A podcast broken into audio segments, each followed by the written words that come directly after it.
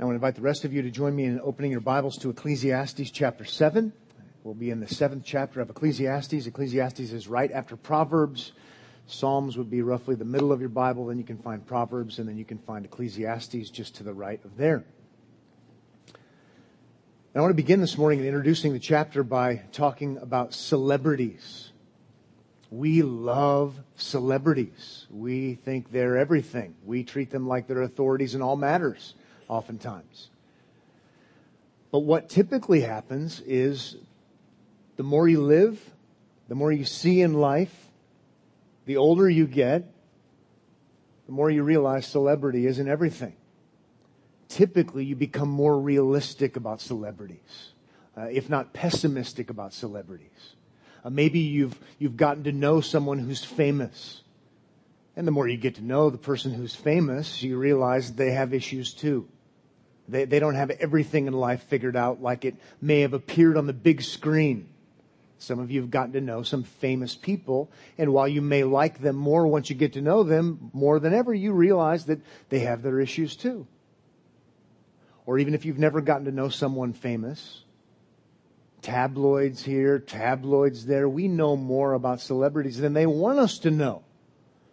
And that it's not all perfect. They don't have it all figured out. They have their relationship issues. They have their financial issues. They have their integrity issues. And you don't have to be very old if you're paying attention. If you're just watching, you'll see that, yeah, it's true. Celebrity is one thing, but you become more realistic if you have your eyes open and you're paying attention. It's not just with people in Hollywood either, whether it's authors or intellectuals, athletes, musicians, leaders, billionaires, you name it, cultural icons, once you stop and think about it and you pay attention or you get to know them, prove to be having the same problems the rest of us have as we look for ultimate meaning in life, lasting, genuine, sustainable happiness that will last through thick and thin, that will cut through everything else. I have happiness. I have joy and it's unshakable and nothing can remove it from me. And we realize that they don't have it either. They don't have it either, even though it may have looked that way. And that makes me think of Ecclesiastes. It makes me want pastorally to have you think of Ecclesiastes. To be more sober minded, to be more honest and, and, and watch and pay attention. And, as you're so drawn in and you say, if I only had what that musician has as far as fame and fortune and, and spouse, I would be happy. Makes me think of Ecclesiastes because Solomon is a cultural icon. He is known for having more money than anybody. He's more, he's known for knowing more than anyone. He's world famous when he writes for his mind. People would travel from other continents to come in here and sit at the feet of Solomon, the rich sage, the wise man. And he holds himself up in Ecclesiastes as a cultural icon. And then he holds a baseball bat in the other hand and he smashes the cultural icon to make the point that you will not be happy even if you have all of the things I have. So let me do you a favor and help you out so that you can realize you, like me, are desperate. Desperate for meaning.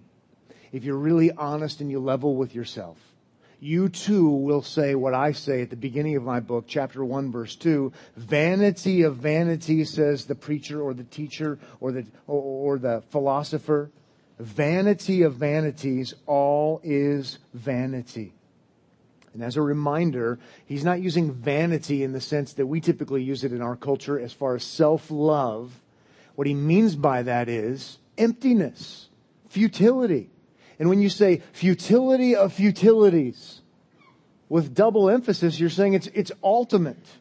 It's like we say this is, this is the game of all games. The Super Bowl or whatever it might be. It's the ultimate game. Song of Songs is the ultimate song. Song of Solomon.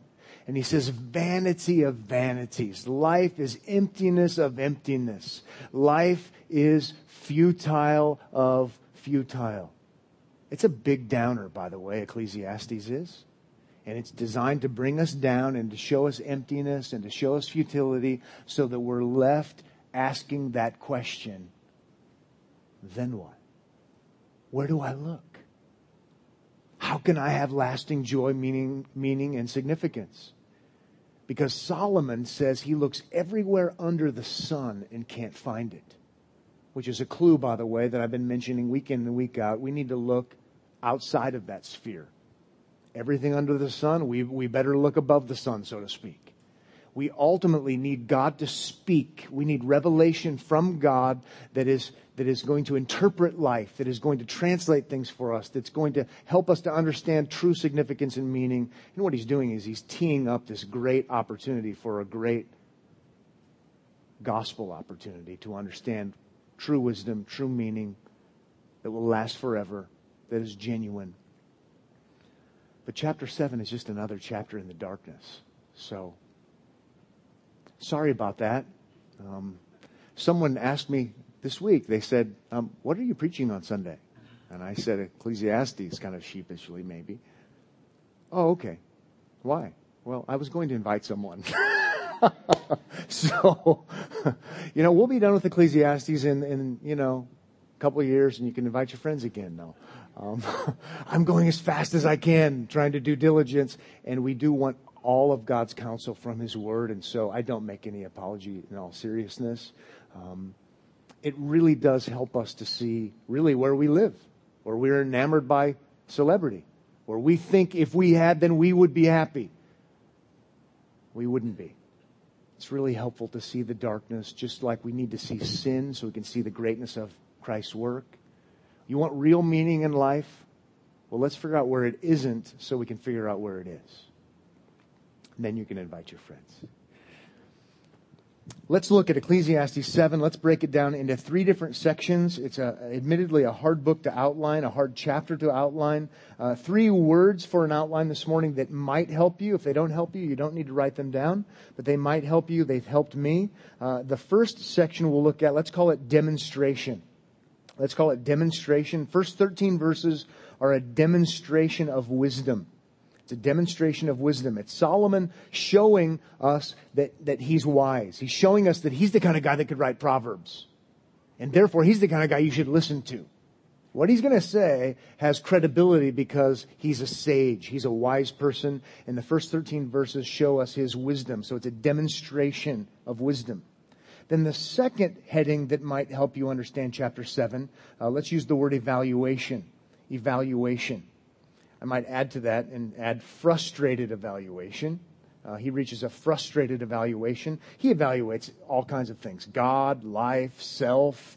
And that's in verses 14 to 24. There's an evaluation, 14 to 24.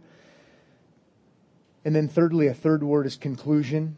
Conclusion in verses 25 to 29. Uh, he's drawing a conclusion about humanity, humanity, um, and the corruption of humanity and that leads him down that dark road.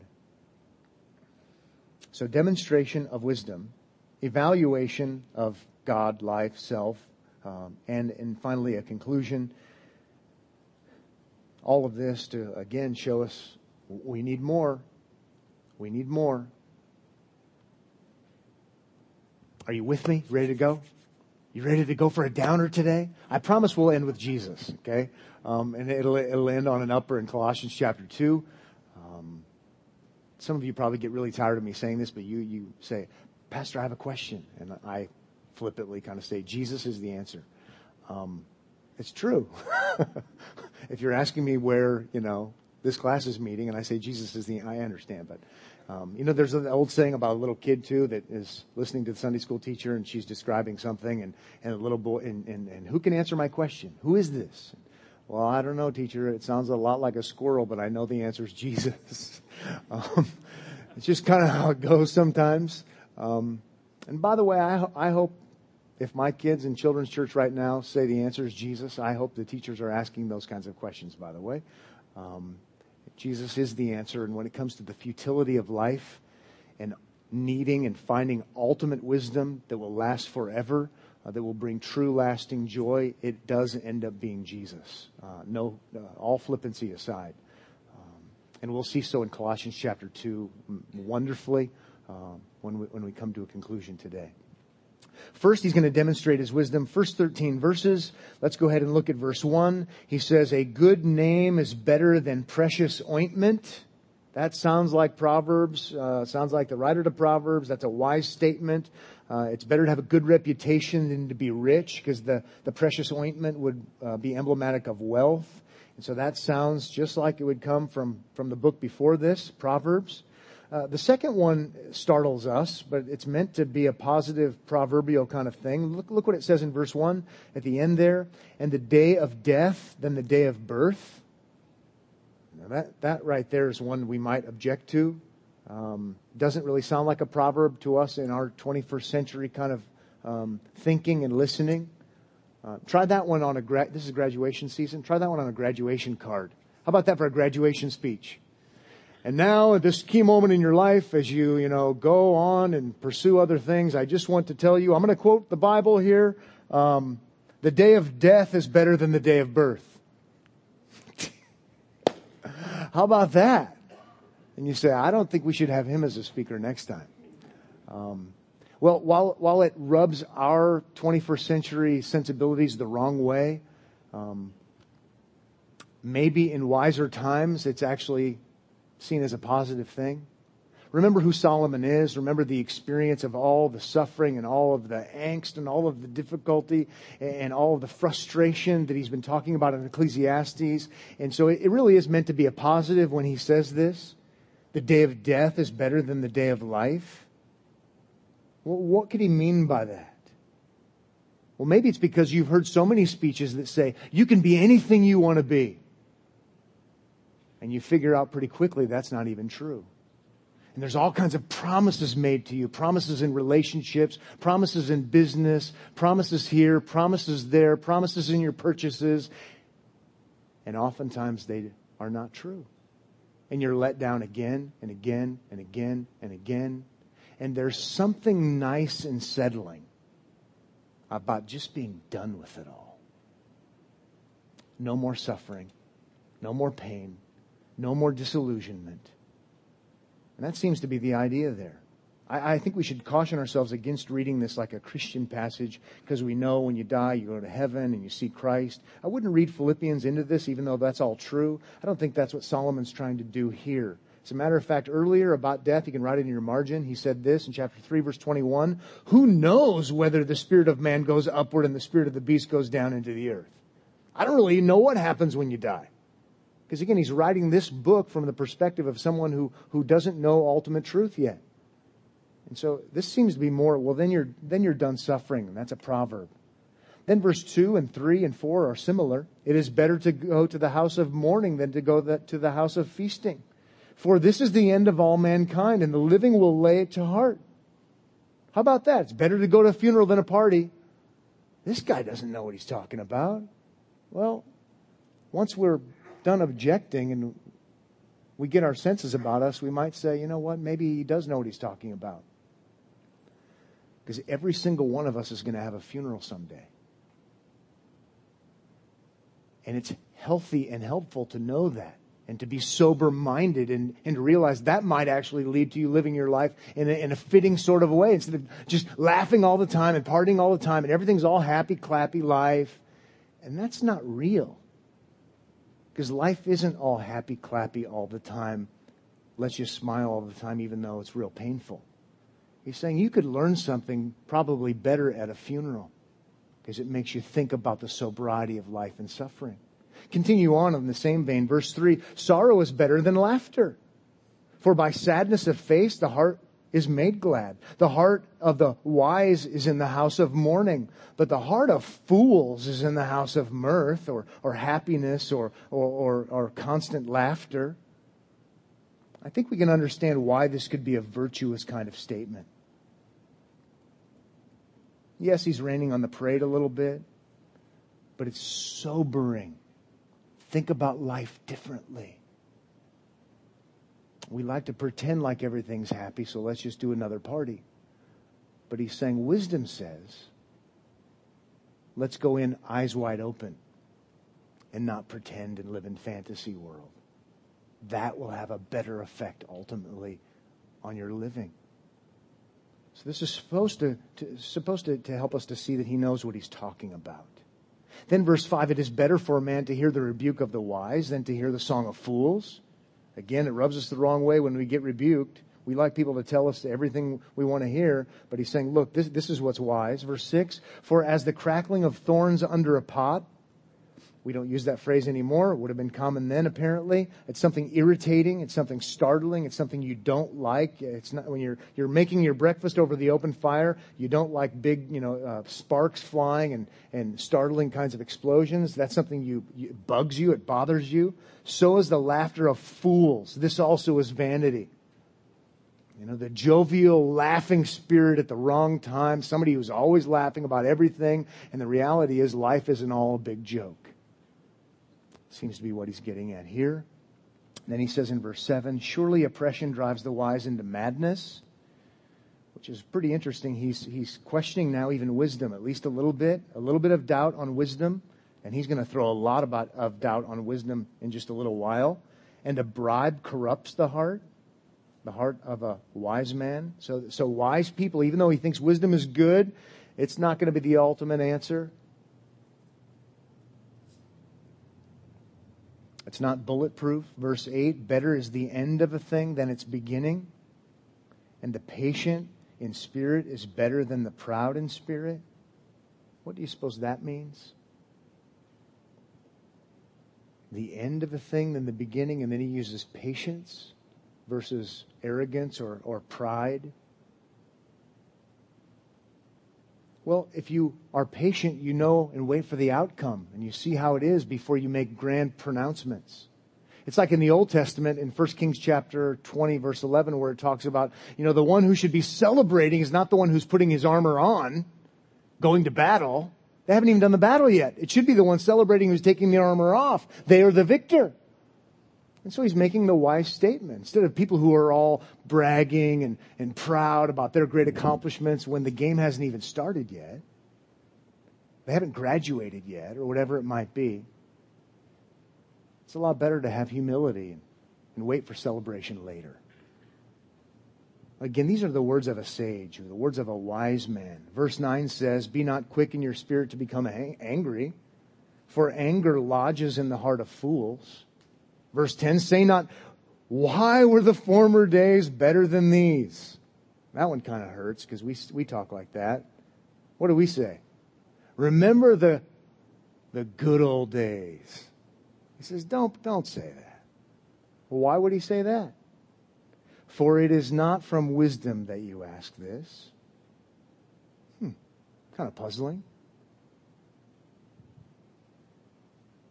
He seems to be making the point they, they really weren't that good. You're just remembering the good parts. They had their complications too. And remember, he has already said there's nothing new under the sun. It's not like they were re- really the good old days. People were the same, nothing new under the sun. It's unrealistic. Verse 11 Wisdom is good with an inheritance an advantage to those who see the sun. What he means by that is no doubt those who are still alive. It's good to have wisdom when you inherit money. For the protection of wisdom is like the protection of money. It's very valuable, wisdom is. And the advantage of knowledge is that wisdom preserves the life of him who has it. Consider the work of God. Who can make straight what he has made crooked? What would the answer to that be?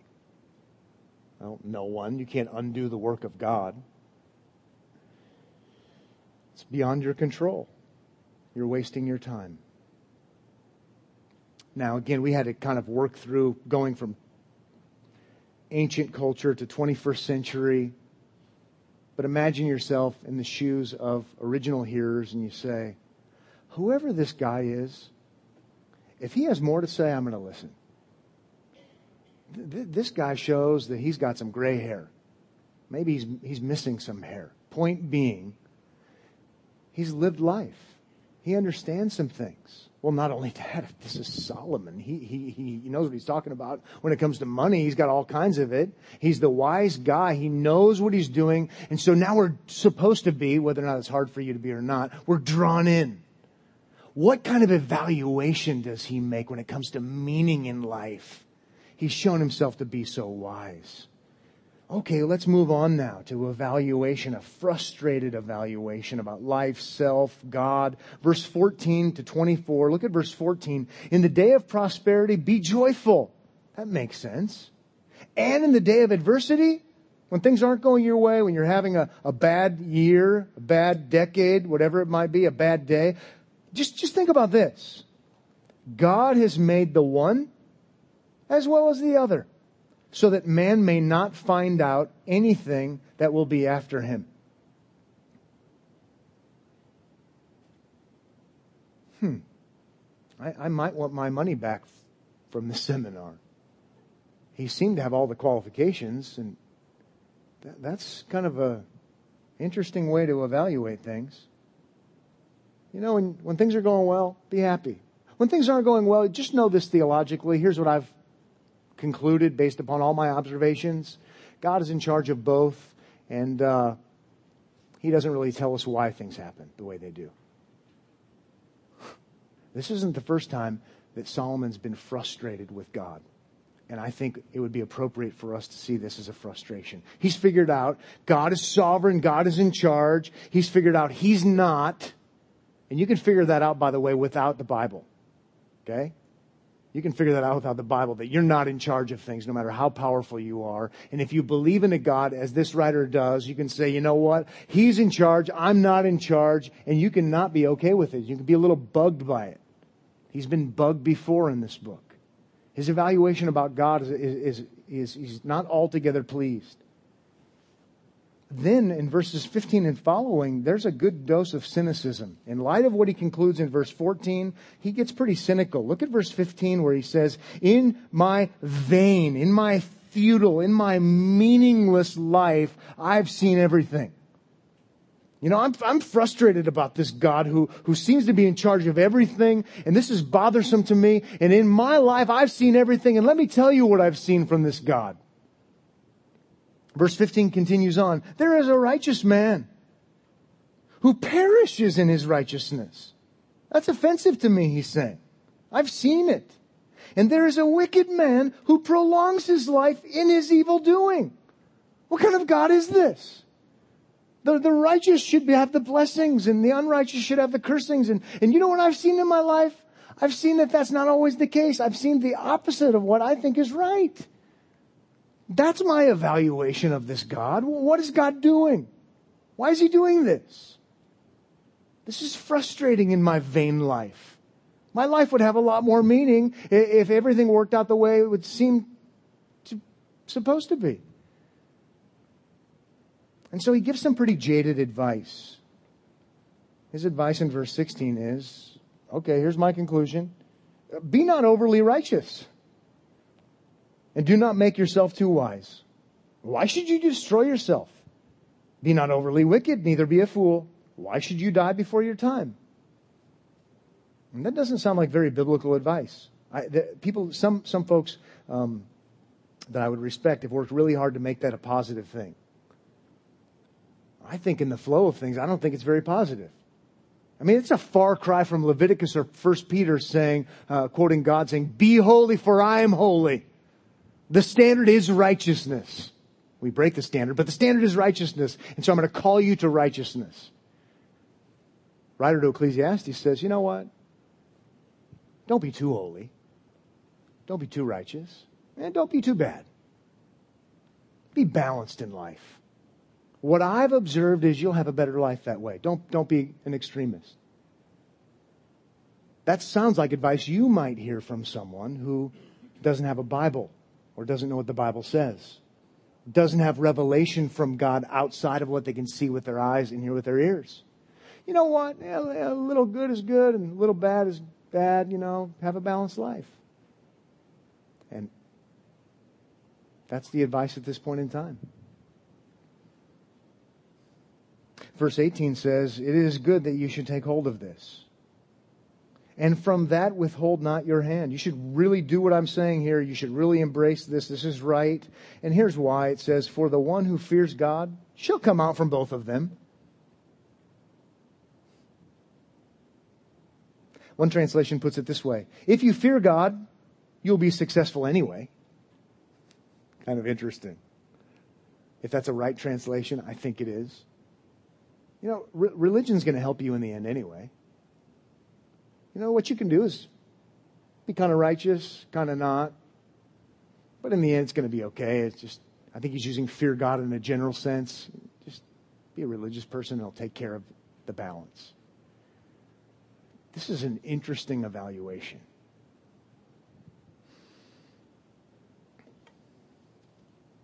That's his jaded advice. Verse 19 says, Wisdom gives strength to the wise man far more than 10 rulers who are in a city. Well, that, that, that seems, that's true. That's good. That, that's a wise statement. That's a good evaluation. But look at the counterbalance. It's not meant to be taken out of context. None of these verses should be taken out of context, or you can make it say all sorts of things. Verse 20, surely there is not a righteous man on earth who does good and never sins. So look what he did. In verse 19, he talks about the, the benefits and the positive nature of wisdom, but in a sense, what he gives with one hand, he takes away with the other hand, because in the next verse, in verse 20, he says, there's not a righteous man on earth who does good and never sins. So wisdom is good, but you know what? Sin is pervasive, even amongst wise people. Some people even wonder if Paul had this verse, verse 20, at least somewhere in his mind when he's writing Romans. That's, he's dead on in that verse. He's not dead on in all of these things in his sage musings. But verse 21 supports this point. How about this? Verse 20 could be a tough one to swallow. You say, what? Everyone is sinful? Is that your evaluation? How about verse 21? Do not take to heart all the things that people say, lest you hear your servant cursing you. Makes me kind of snicker. You know, don't listen too carefully to what other people are saying, because if you do, you might hear your servant, who you pay to be loyal to you, talking bad about you. And why would he say that unless that's a real possibility? And he's using that as the point that everybody sins.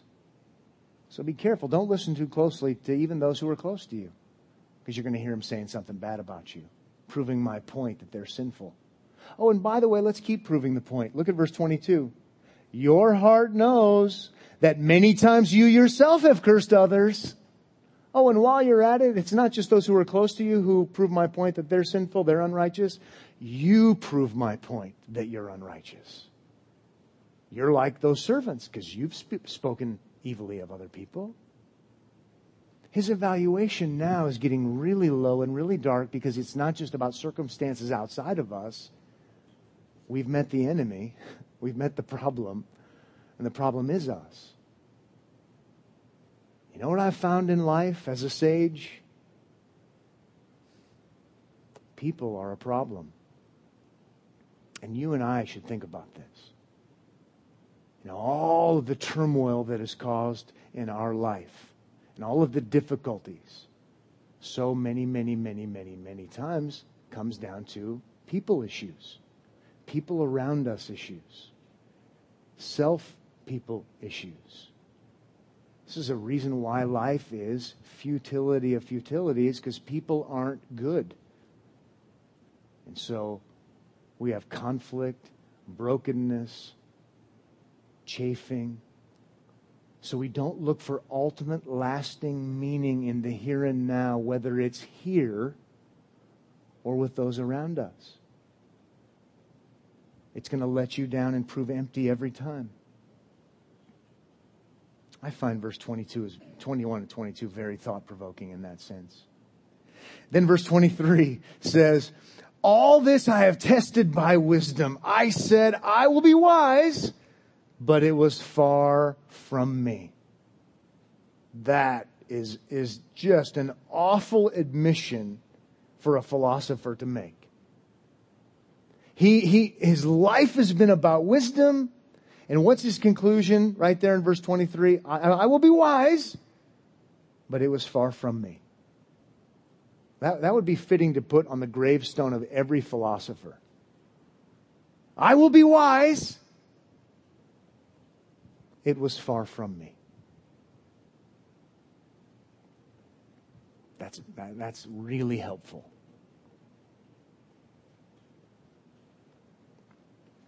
Devastating finality. Someone put it this way it could be the epitaph, the writing on the grave, for every philosopher, and we can set it out in that form, suitably urn shaped. Yeah. Here are your ashes.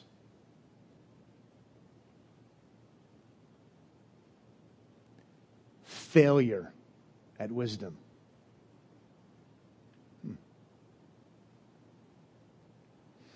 Verse 24 says, That which has been far off and deep and very deep, who can find it out?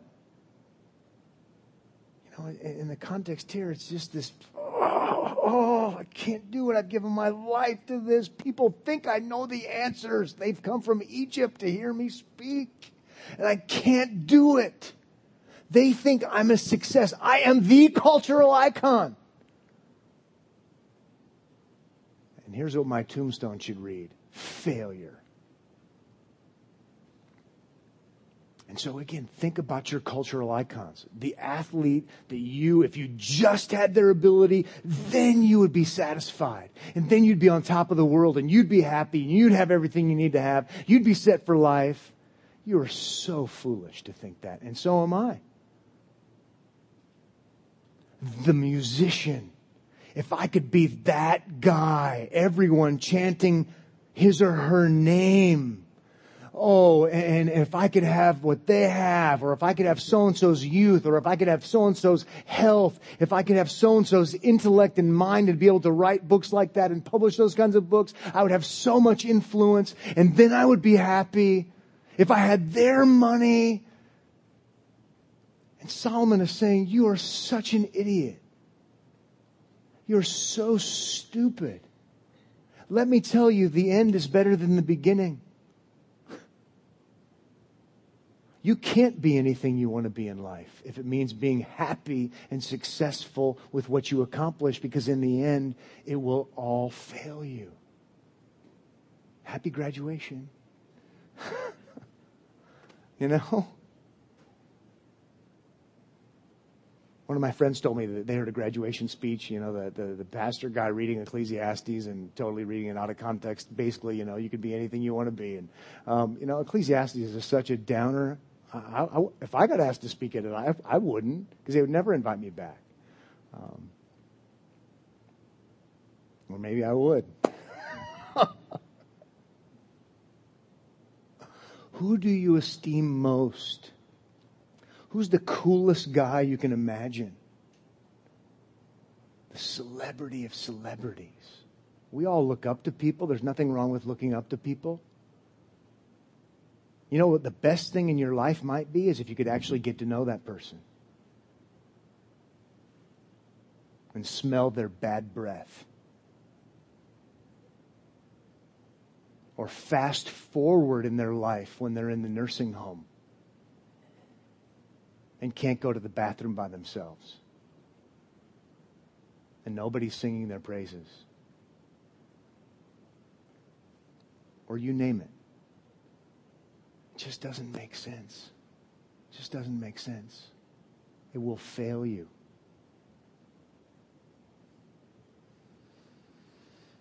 Conclusion regarding human corruption is the last section, verses 25 to 29. 25 says, I turn my heart to know. Notice the, the, the, tenacity, the passion. I turn my heart to know and to search out and to seek wisdom. He's so eager. He's so earnest. He's so passionate. And the scheme of things, that is the meaning of things, the plan of things, how things work, how they fit together and to know the wickedness. Okay, I'm going to go in the negative direction too, and to know the wickedness of, folly. Maybe if I, I, I, can't, I can't really know wisdom unless I go that direction too. The wickedness of folly and the foolishness that is madness.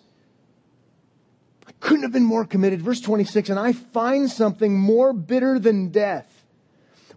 Which, by the way, in the light of Ecclesiastes is a pretty big deal because Solomon has already shown himself to be pretty bitter about death.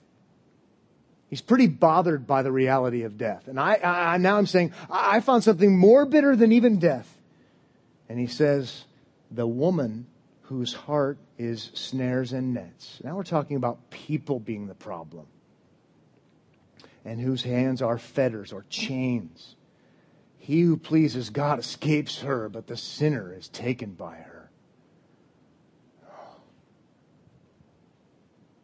More about that in a moment. Verse 27, behold, this is what I found. Here's my conclusion, says the preacher or the sage or the, or the counselor or the scholar, the professor is the idea, while adding one thing to another to find the scheme of things.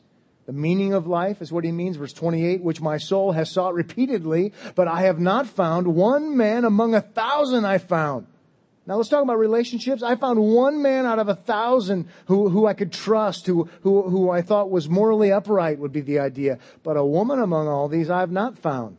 Ooh, I don't believe I would have said that. Um, before this guy gets even home to his house after writing this in his uh, library or whatever, he is so much trouble. Um, anyway, verse 29, we'll get to the seriousness in a second, but 29 says, See this alone I found, that God made man upright, but they have sought out many schemes. Before we get to the semi temporarily controversial part about the comparison, he's making the simple point. God made people good. I could figure that much out, but the reality is people aren't good. What has happened? I think I could explain so much if I could just explain this. He's not explaining it here. He's just saying evaluation is, he's already gone there. Everybody's unrighteous. No one is perfect, even the wisest people. And when I search a thousand friends, I can only think of one. And by the way, he's already said that everyone is unrighteous, so even that one has to get thrown under the bus eventually. And when I, when I think of, of girlfriends, women, wives, I can't think of any. Can't think of any. Now back to that. I don't think I would have said that. Um, one reason I wouldn't have said that is because I have not had as many wives as Solomon. Let's cut the guy a little bit of a break. Okay? He was ungodly and stupid enough to have lots and lots and lots and lots and lots and lots of wives. So maybe we can understand why he needs a little bit of extra therapy. And he says things like he says here, you know. I can't think of a single woman. I can think of one friend who's close still, you know. But he, he has issues. we're not going to look it up now, but 1 Kings chapter 11 verses 1 to 3 talk about his many wives. Um, and his disobedience to God. He had 700 wives who were princesses and 300 concubines, and his, his wives turned away his heart. So that probably helps us understand the context a little bit better. But verse 20 already told us in our chapter there's, there's, there's not a single righteous person, man or woman. I like where he goes, just to help fill in the picture because he goes to humanity. He goes to the us.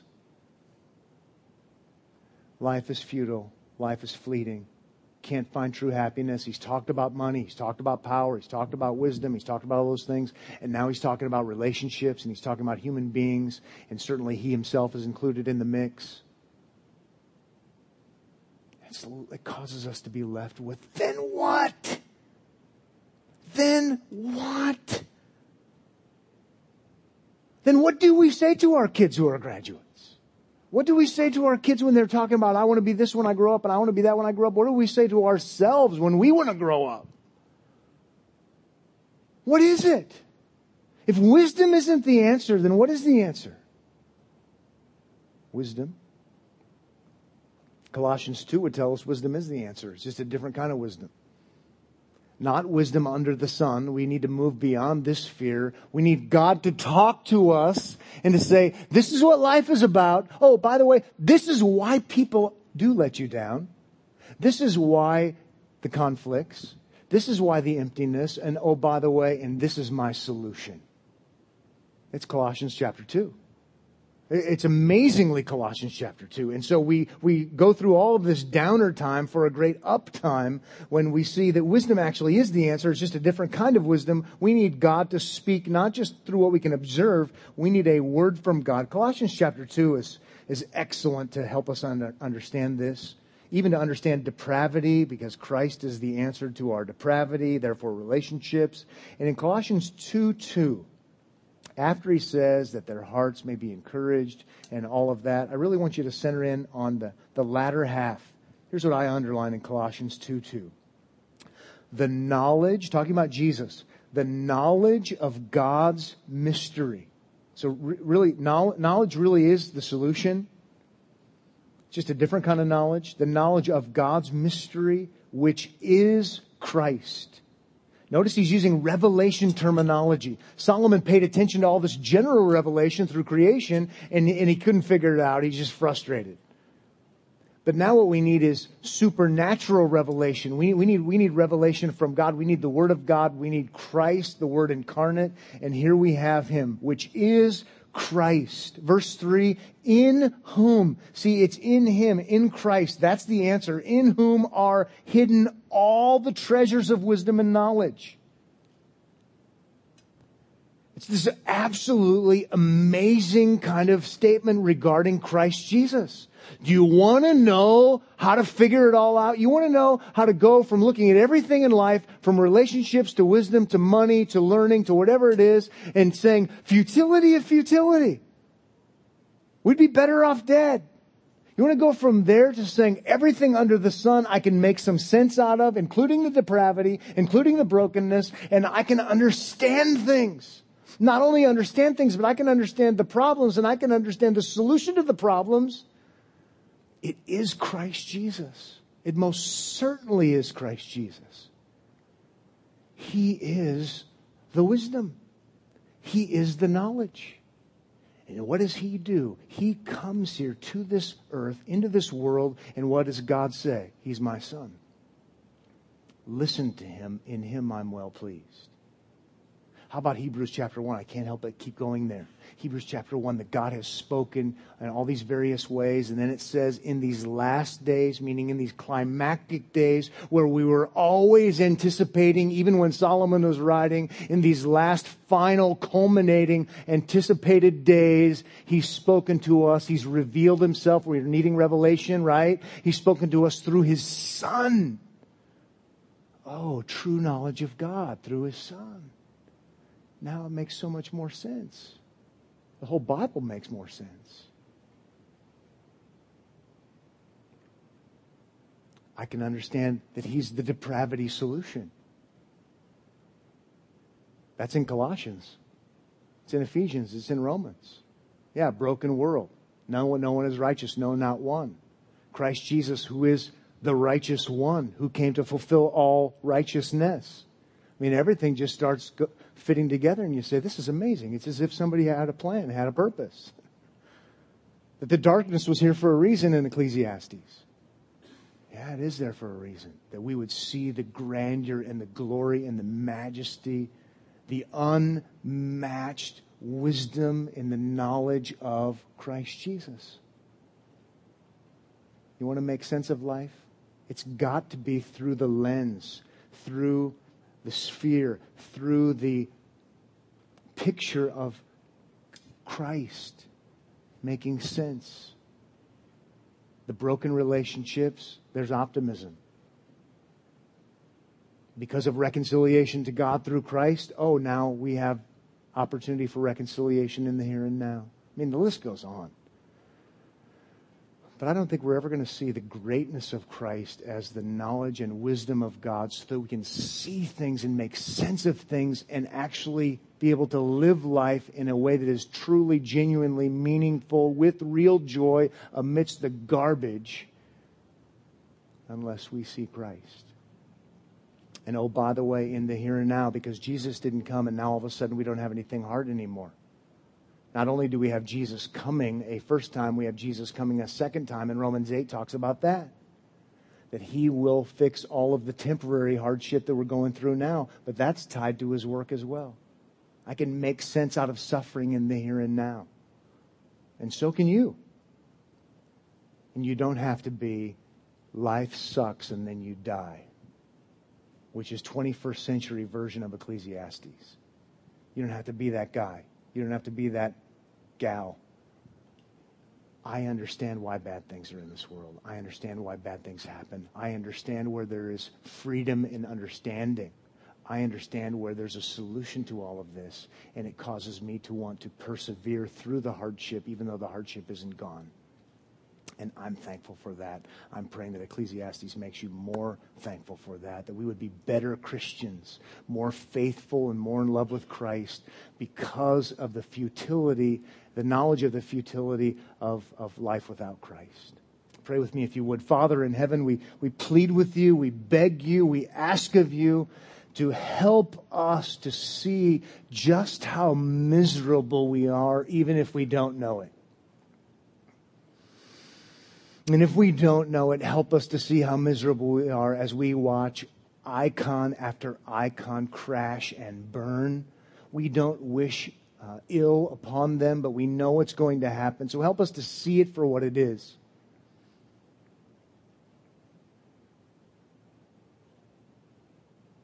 And even as we watch ourselves crash and burn, as we try to work harder to be more successful, as we try to eat better to be healthier, as we try to do a better job at saving, only to lose it all one day. Lord, some of these things are very wise. But we will not find ultimate happiness and joy and peace in these things. Help us to see that. To see that ultimately, at the end of the day, when everything is vaporized, that significance is only and forever going to be found in Christ Jesus.